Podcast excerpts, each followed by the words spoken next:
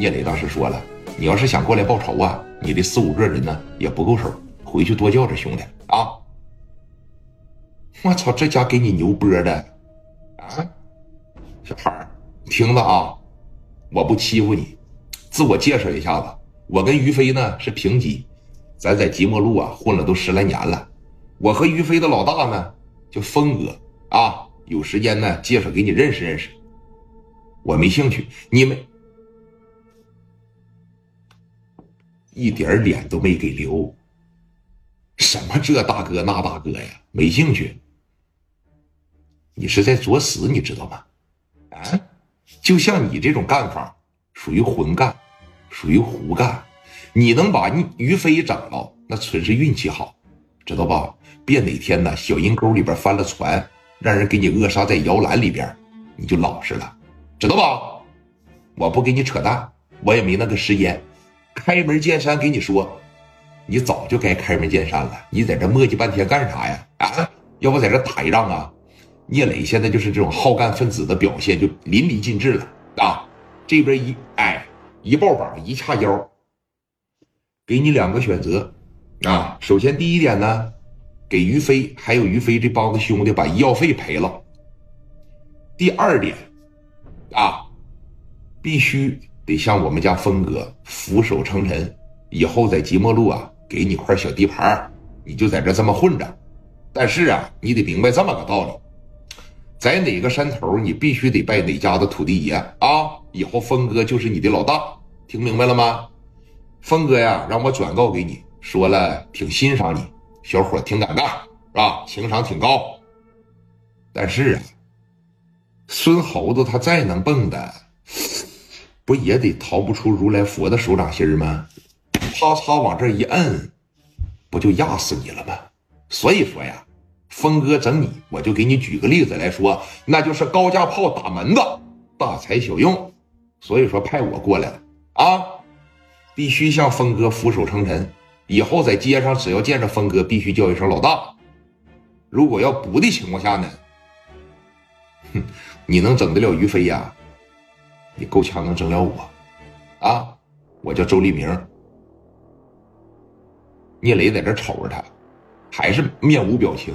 蒋元在这抠着脚丫子，刘丰玉在这啃着西瓜。说白了啊，聂磊就感觉你身上都没有于飞那劲儿，我根本就不存在怕你。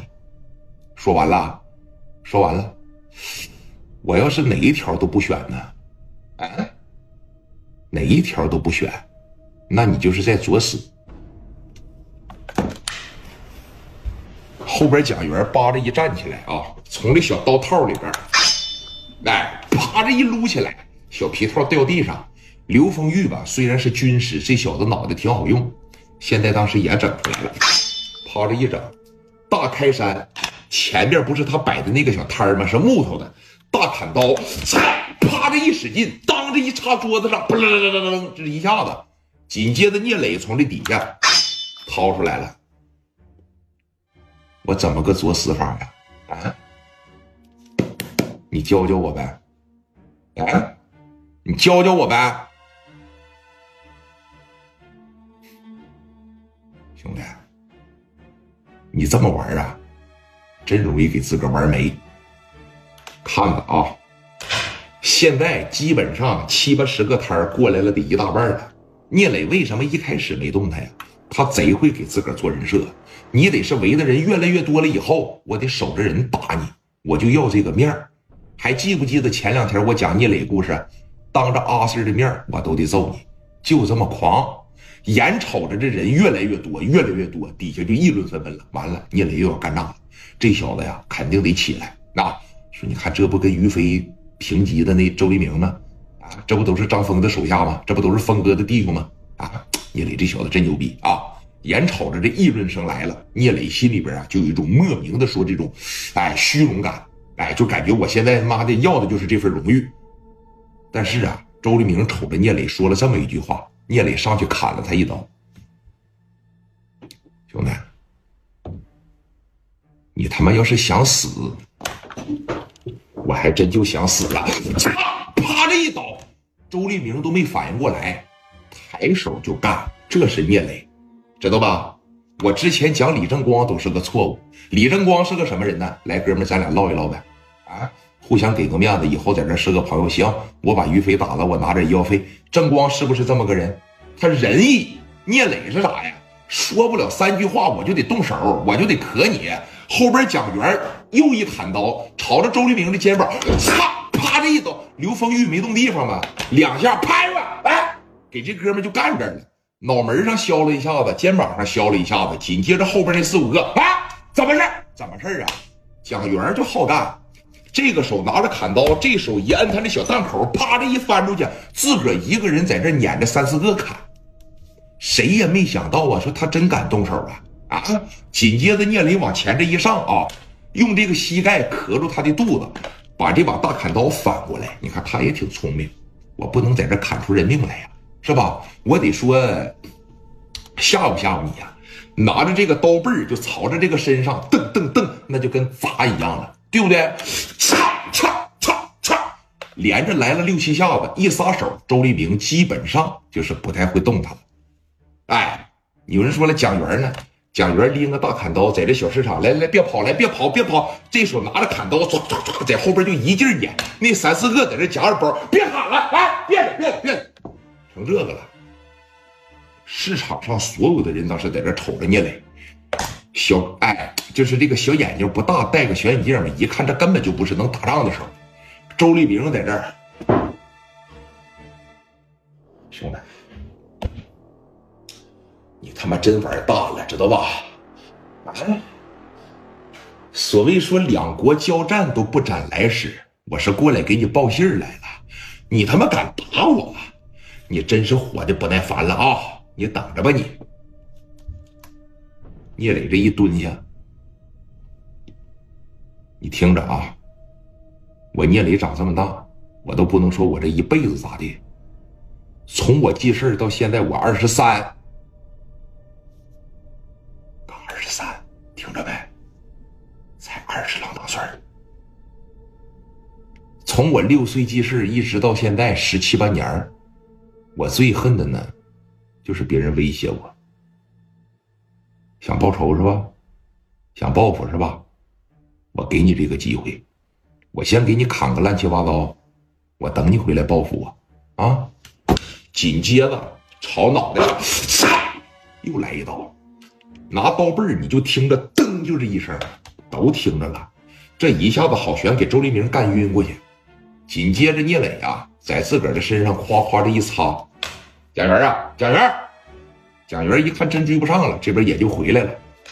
但是这个周立明心里边啊，是太他妈囊气了。你真的是不拿我当人呐？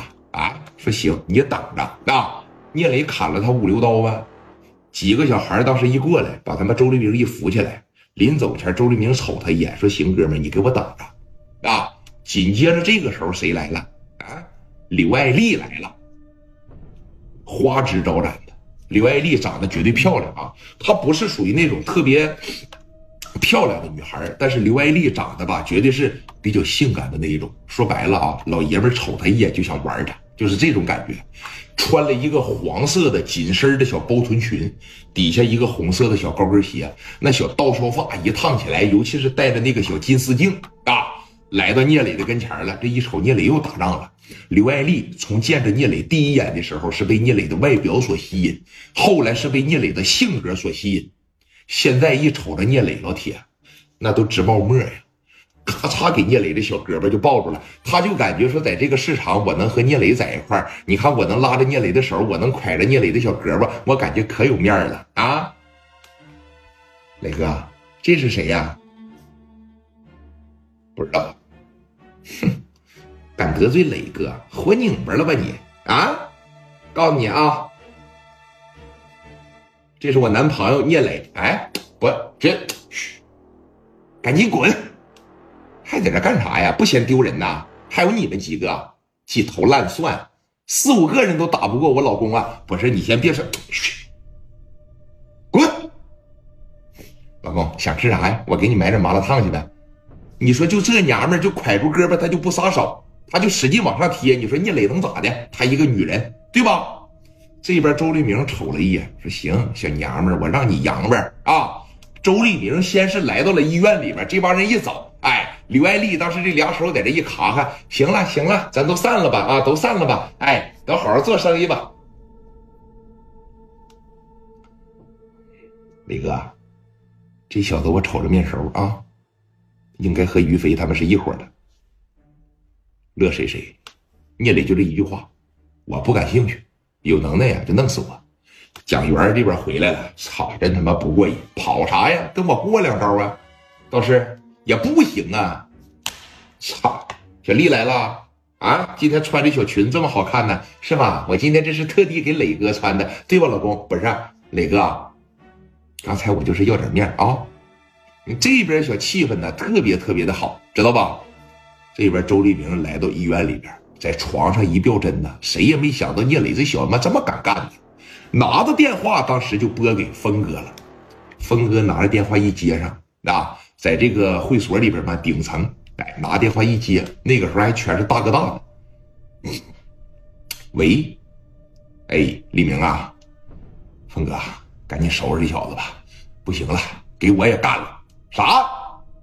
给我也干了？那小子根本就没人性啊，根本他也不唠嗑呀。我拢共去了，说了啊，没五句话，抬刀磕我一下子，我脑袋上、我肩膀上都让他给砍了。我现在在医院里边吊针呢，赶紧的吧。我觉得这小子再蹦跶两天，他手底下东西要是再多一多，他一旦要是说找个酒店、找个 KTV 要给人看看场子，这小子就起来了。